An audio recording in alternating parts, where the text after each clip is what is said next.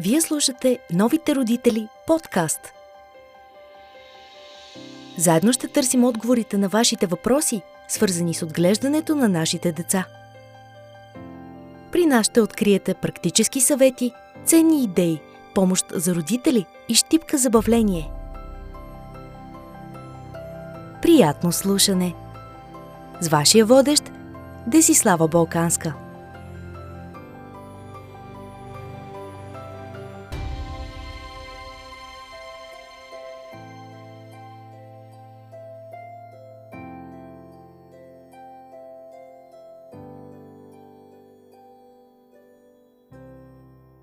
Днес наш гост е Маги Пашова, нутриционист. Фокусът ти е семейно и детско хранене, автор на книги за захранване, хранене по време на бременност, семейно хранене, част от платформата Мама съм. Тя е и един от лекторите на предстоящата Академия за родители, която ще се проведе на 16 и 17 юли на живо в София. Темата на нашия разговор е как захранването подпомага ранното детско развитие. Маги, добре дошла! Здравей, Деси! Много ми е приятно да бъда твой гост днес и да си говорим по тази любима за мен тема. Да, изключително важна за всички родители. Повечето родители и се фокусират върху самата храна, когато захранват детето. А всъщност захранването е един комплексен процес, който, по време на който бебето развива нови умения, нови познания. Каква е връзката между захранването на бебето и ранното детско развитие? Тук има една много сериозна връзка, за която ще поговорим подробно и за всички умения, които се развиват а, през този период. Но ти си абсолютно права, казвайки, че фокусът на повечето родители е върху храната. Това какво да дадем на бебето. Кое да бъде първо и кое е второ. И кое е второ. Кога да захраним с тази или онази храна. Кога мога да дам кисело мляко, кога мога да дам ягоди. А, колко а... грама да дам и колко често а мога да давам. храната е много повече. Точно така. Всички тези неща са важни. Нали, пър- първият прием на всяка твърда храна, той е имунологичен процес. Организма на бебето се сблъсква с един нов, непознат белтък. Трябва да се научи да го толерира, да го преработва, да освоява. Така че храната е важна но тя не изчерпва смисъла на захранването. Също, колкото важна е самата храна, е важен и процеса на хранене, защото бебетата не се раждат научени да се хранят. Те имат вроден инстинкт, рефлекс за а, сукане, т.е. те могат да пият мляко, тяхната течна храна, но там нататък не знаят нищо повече за храненето и започват да се учат. Така както се учат а, да пълзят, учат се да ходят, учат се да говорят, също така се учат и как да се хранят. И този процес на учене продължава а, от началото на захранването до първите няколко години от а, живота на детето. Колко бързо ще се случва, зависи от една страна от самото дете, но също а, до голяма степен зависи и от родителите и тяхната роля, доколко те го насърчават, за да развива нужните умения, които пък са умения не само за хранене.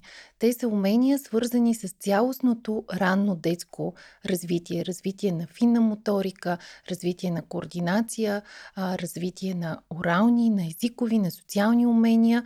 А, няколко сериозни групи умения, за които бихме могли сега да Да, поговорим. бих, а, искам да те попитам какви са отделните групи умения и какво трябва да знаят родителите за всяка една група.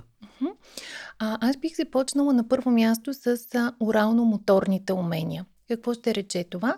В началото, както казах, бебето може само да суче мляко, при което неговото езиче се движи нагоре-надолу. Това е всичко, което той изпълнява.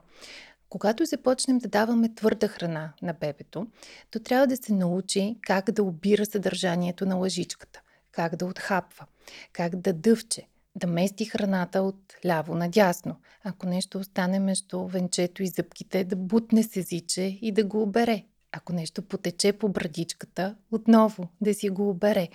А, как да преглъща как да толерира различни текстури храна, от а, гладките пюрета до по-гранулираните, по-гъсти пюрета, намачкани храни, до храната на парченца и до най-висшето умение, което повечето деца освояват към втората годинка, е това умението да ядат супа. Бистър супа. Поглеждаш ме изненадано а, и това е съвсем да. нормално. Мисля, че част от нашите слушатели ще бъдат изненадани, защото за нас супата е най-нормална храна, която... Да, тя все пак до кърмата се приближава като течност. Все пак е Точно, течност. Да, тя, тя има течност, но а, трикът тук е, че имаме два компонента. Течност, бульон, който mm-hmm. бебето трябва да преглътне и парченца, които трябва да задържи в устата си да сдъвче и да преглътне. Две Тоест имаме едновременно. Точно така. И затова а, яденето на бистра супа с парченца е нещо много сложно за малките деца, които се учат и наистина това се освоява някъде към втората годинка. Но преди това, разбира се, те могат да ядат много други неща. От пюретата до, както казах, намачканата храна, храната с по-малки парченца а, и храната, която те сами могат да ядат с ръчички. То, точно това исках да те попитам. Някой казва, че детето не трябва да си играе с храната. От друга страна, това по този начин то м, изучава нейната текстура. А, това са тактилни умения, които придобива. Точно така. Какво е мнението ти? Трябва или не трябва да играе? Категорично съм за а, играта. Аз даже не я наричам игра. Тя е опознаване. Mm-hmm. Бебетата опознават всичко от околния свят. Храната е част от този свят, който ги се обикаля. Тя трябва да бъде нещо близко и познато за тях, за да могат те да я възприемат и допуснат да не се страхуват от нея. А, това да хванем храната, да я намачкаме, да я размажем по столчето, по дрежките, а да я пуснем на земята и да видим какъв звук издава тази храна, като падне на пода и как се разплоква на пода. Това е нещо много важно за бебетата. Да се види реакцията на родителите. Това също е точно е важно. Така, точно така. И по този начин те учат. А, по този начин те развиват и сензорни умения. Както ти каза, тактилността, какво mm-hmm. усещаме ние при допира на храната. Като тактилните усещания са от една страна допира с ръце, от друга страна усещането в устата, между езика и напцето. Mm-hmm. А, в началото, първите 6 месеца от живота си, те са усещали единствено гладката течност на млякото. Обаче сега трябва да усетят, че а, не е само гладка течност, може да е гъста течност, а може да е течност с парченца вътре с големината на оризово зърно. Може да е малко по-гъста, по-лепкава, по-хрупкава, т.е. различните текстури храни, които много родители се страхуват а, и много време остават само на пас, гладко пасирани пюрета, страхувайки се от задавяне, което е съвсем разбираемо. Но а, установено е, че има един критичен прозорец, който се затваря към края на първата годинка. И в рамките на този прозорец, ако бебето а, има възможност да опознае различните текстури храни, то ги допуска много по-лесно. Научава се да дъвче, а, научава се да толерира, да приема и да харесва такива храни.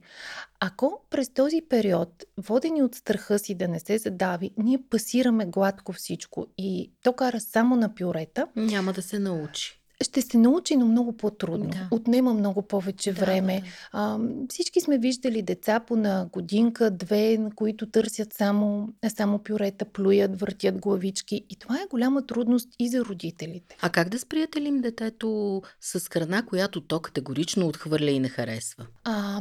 Спанак, броколи. Значи, децата имат нужда от а, това да виждат една храна отново и отново и отново, за да свикнат с нея. Това, че два пъти, три пъти то се е нацупило, отвърнало е главичка, показало е, че не харесва тази храна и ние решаваме край. То вече не обича спанак, броколи или там каквото и да е друго и спираме да му го предлагаме. Това е много сериозна грешка, която съветвам родителите да не допускат. А, може да трябва да предложите една храна 7, 10, 15 пъти, преди детето да свикне с нея и да започне да, да я хапва. А, така че не се отказвайте след първите няколко отказа на храна. Ключът е в това да предлагаме разнообразие веднъж два пъти седмично може да давате въпросната храна, която то няколко пъти ви е отказало, без да настоявате детето да непременно да яде от нея или да я изяде цялата, просто да свиква с нея. Да а има ли трикове, с които все пак може да я поднесем? А това е единия трик. Просто ам, повторяемост на предлагането. На следващо място много важно е самите родители да дават пример. А, децата се учат изключително много от гледане и от подражание. Да, те имитират Прекрасни имита, имитатори. Точно са. така. Те са прекрасни имитатори. За тях примерът на родителите е чудесен начин да се учат по-бързо и по-лесно да се хранят. И тук е, е, е много важно те да виждат какво ядат мама и тате. И ако мама и тате ядат нещо, обикновено бебето или малкото дете а, е много по-любопитно. Което да означава пробва. да се храним всички заедно на масата, а не както е било в миналото, да се нахрани бебето за да сме сигурни, че то се е наяло и тогава ние да Както обядваме за, за и вечеряме. съжаление а, и сега се да, случва често, включително с а, майки, които се обръщат за мен към лична, за лична консултация и коментираме защо детето отказва храна. А, един от моите редовни въпроси е храните ли се заедно? Много е важно семейството да бъде заедно на масата или поне майката, когато тя е сама с детето. А, от една страна, за да може то да я гледа, имитира и да се учи. От друга страна, защото връщайки се към уменията, които развиват бебетата в процеса на захранване, това са социални умения – уменията да общуваме на масата, храненето да е едно приятно, споделено а, преживяване, а, да имаме споделено внимание, да имаме емоцията, че сме заедно около масата. И това се постига, когато а, бебето не се храни само. Така че много, много важен да. момент е да сме заедно. А какво да правим с злоядото дете? Има ли там начин за справяне? И, и редно ли е, тук си мисля, да го подкупваме с храна, за да се нахрани? А, да, това, тук излизаме доста от темата за захранване, защото захранвани, а, злояди бебета няма. А, говорим наистина за злояди деца. Това се проявява в една по-късна възраст. По-късна възраст да. От между 2 и 4 годинки обикновено. Ще ти отговоря съвсем накратко, защото темата е много сериозна и много дълга.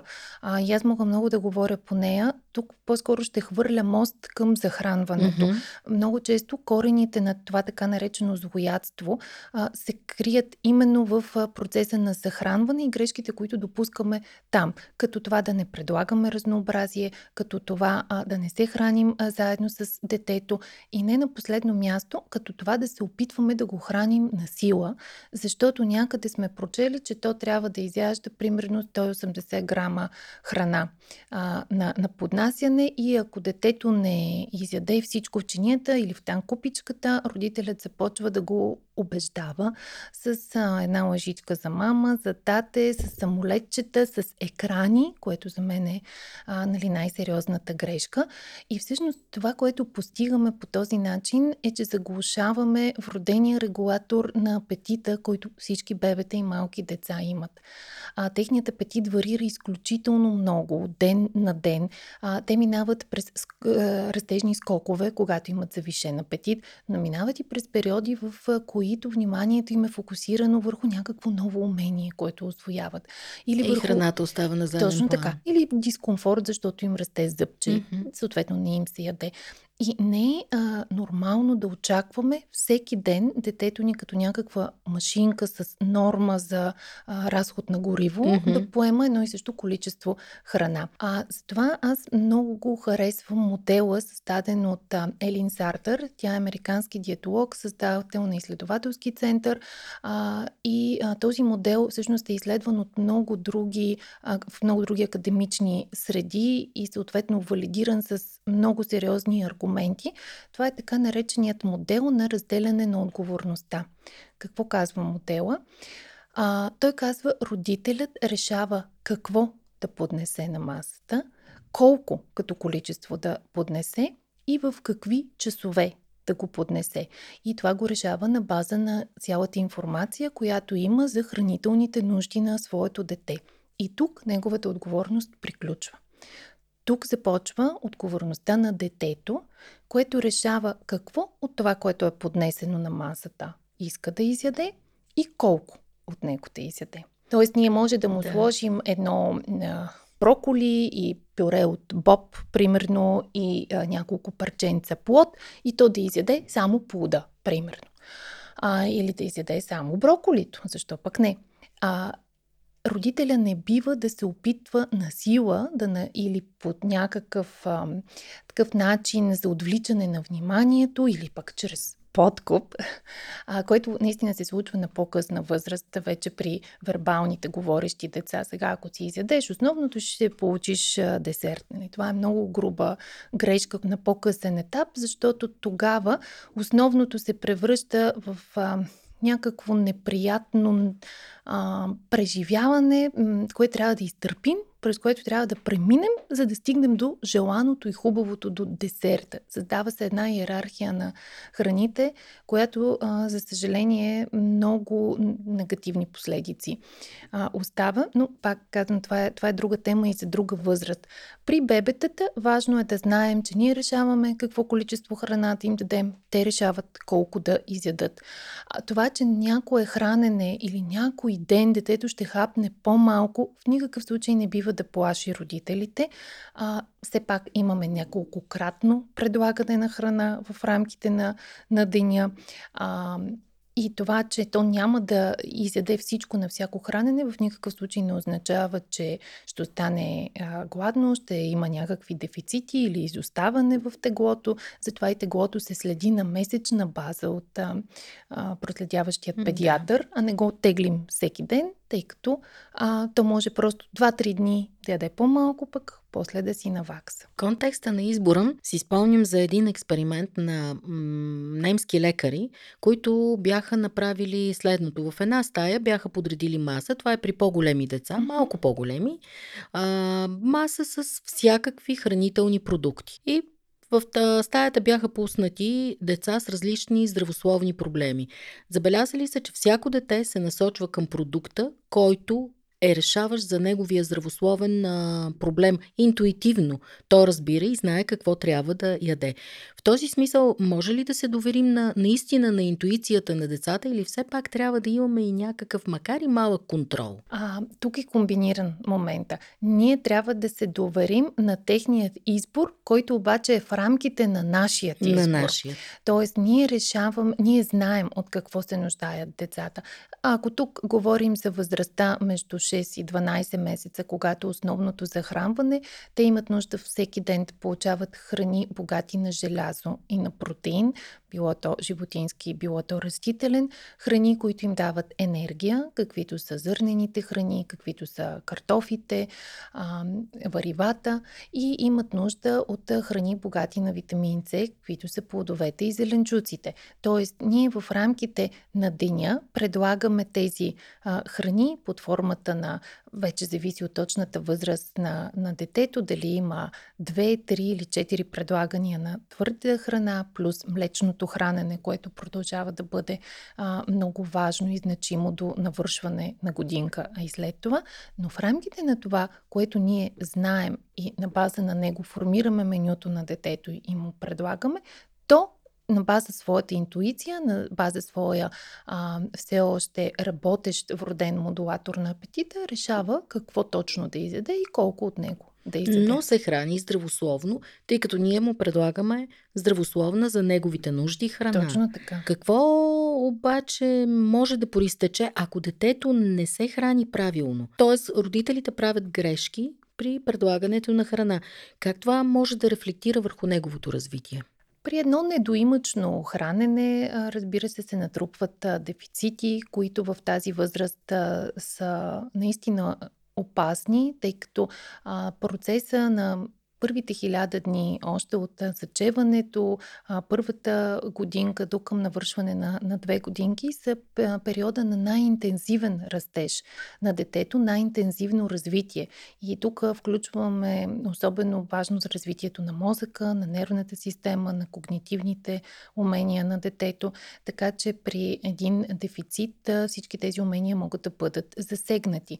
И някои така от по-рисковите елементи, които които, които може да има дефицит, например желязо, което се освоява най-вече от животинските храни и затова става важно след шестия месец, след началото на захранването, такива да има редовно в менюто на а, детето. ако родителите са вегетарианци и много държат детето също да бъде вегетарианец, има такива случаи? Има, разбира се, има, разбира се, такива случаи. А, те са абсолютно допустими, стига родителите да бъдат а, наистина много добре а, информирани по какъв начин а, могат да компенсират през различни растителни храни, да а, набавят достатъчно от а, нужните на детето хранителни елементи. Да Тоест се... не е невъзможно, не. но по-сложно. По-сложно е, да. По-сложно изисква повече знания, повече планиране, но абсолютно, абсолютно възможно. Е. А по какво родителите могат да познаят, че има конкретен проблем в развитието на детето, който е свързан именно с хранене или захранване? А, различни неща, различни проявления може да има. А,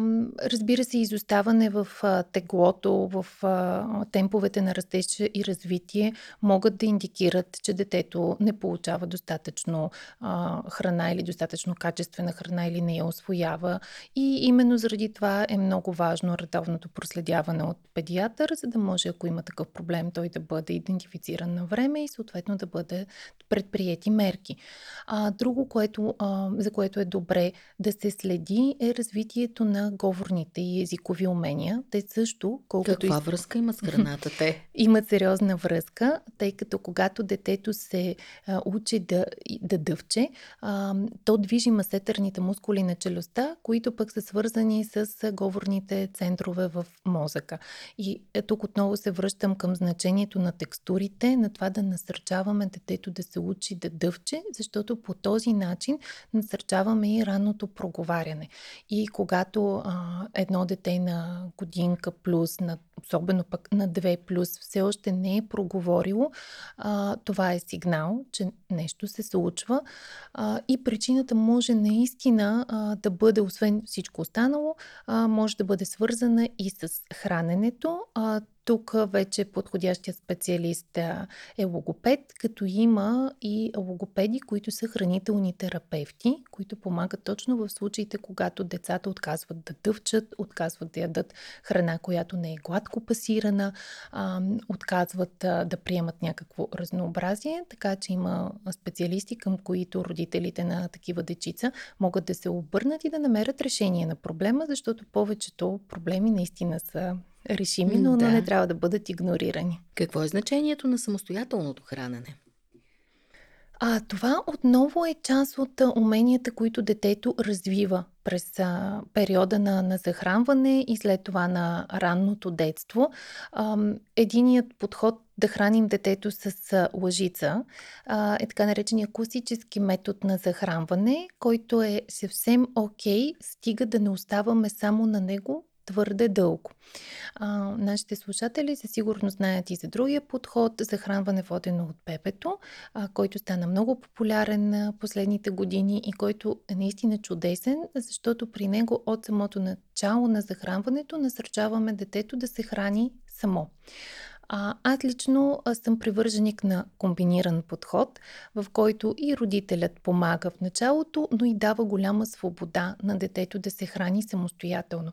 Независимо кой подход изберат обаче да следват родителите, е много важно в периода между 9 и 12 месеца а, детето да бъде включено активно в процеса на хранене. Тоест то да не бъде един пасивен участник, който само отваря уста и някой му пъха лъжицата mm-hmm. в устата, а то да вижда каква храна има около него, то да избира, то да хваща и в началото до към 9-10 месец те ползват така наречения пълмарен захват, т.е. хващат храната с цяла ръчичка с юморуче, но вече след 9 месец а, при развитието на финната моторика отново може да подпомогнем това развитие през храненето, като предлагаме на детето храна на малки парченца, които то да хваща с палец и показалец а, и а, по този начин упражнява пинсетен захват упражнява координация между окото, ръката и устата. Т.е. аз трябва да видя нещо, да се пресегна към него, да го взема и да си улуча устата, да го пъхна в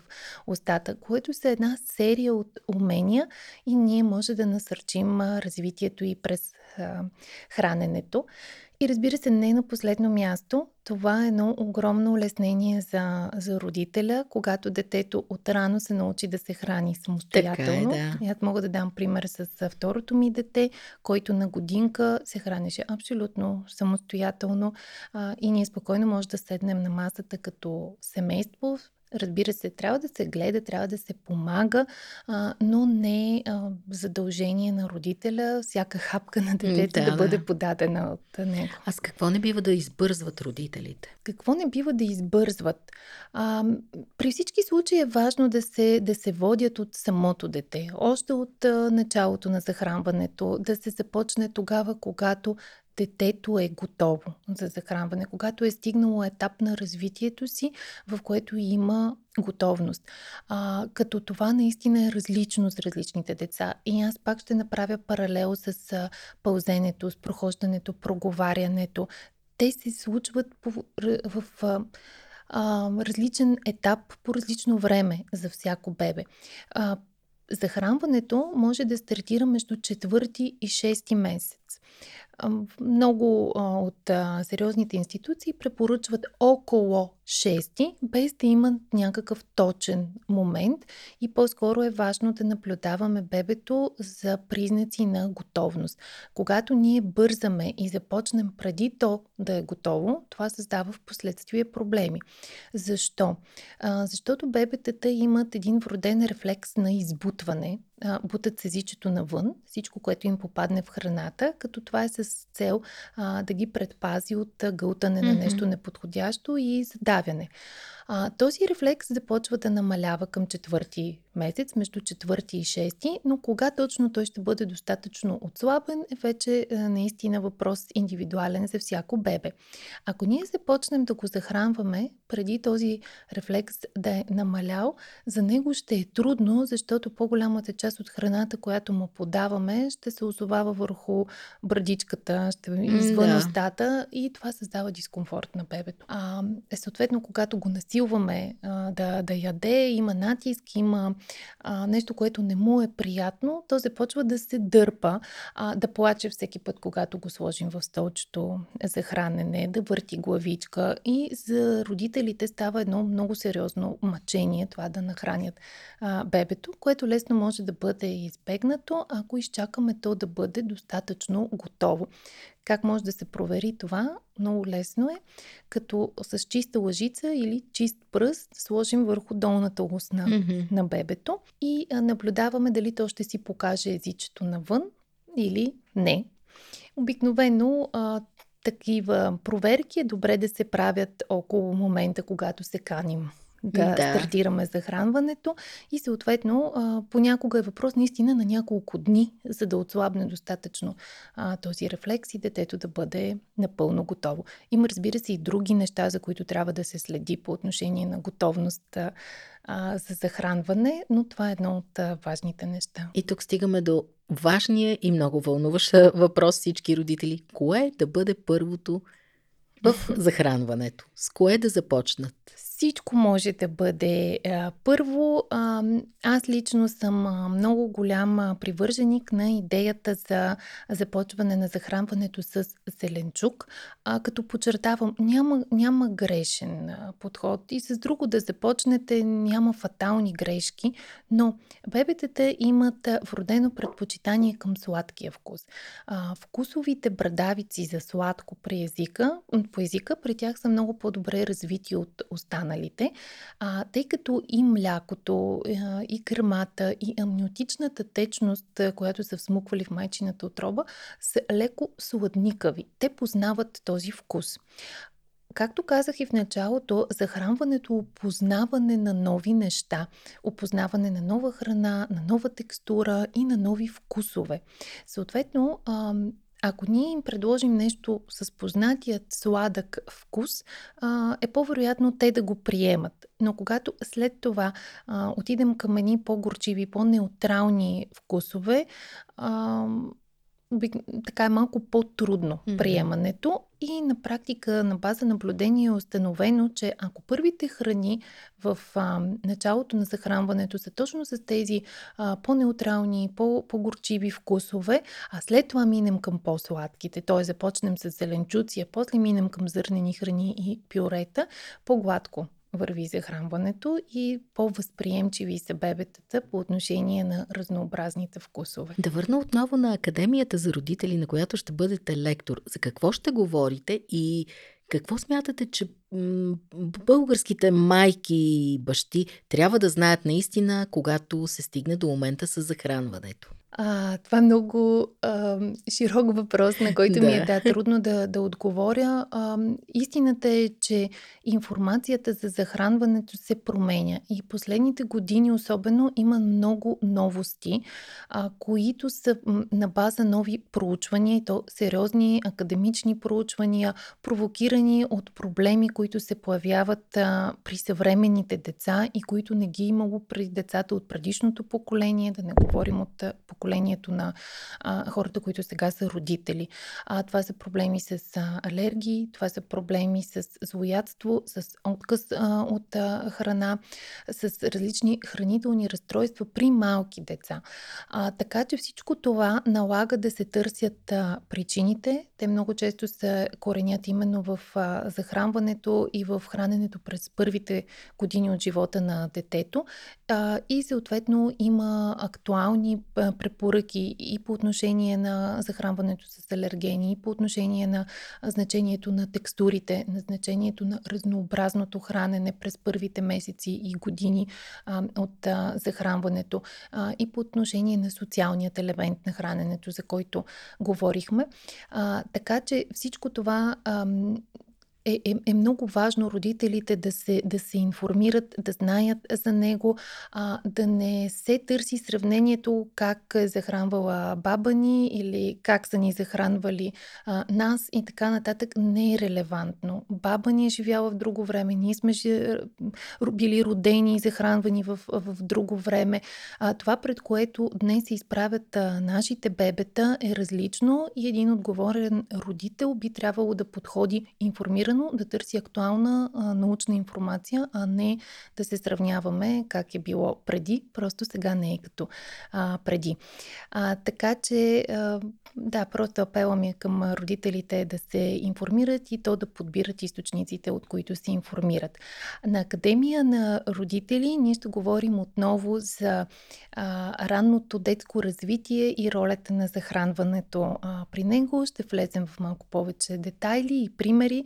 Ще се радвам, разбира се, да, да се видя на живо с родителите там и да... Темата е изключително полезна. Да, мисля, че темата да, да. Да, е полезна и че те първа трябва да се говори повече по нея, за да може наистина а, самите родители да имат а, повече увереност а, и повече спокойствие в а, процеса на захранване, които са много важни. Благодаря ти за гостуването и ще се радвам отново да се видим.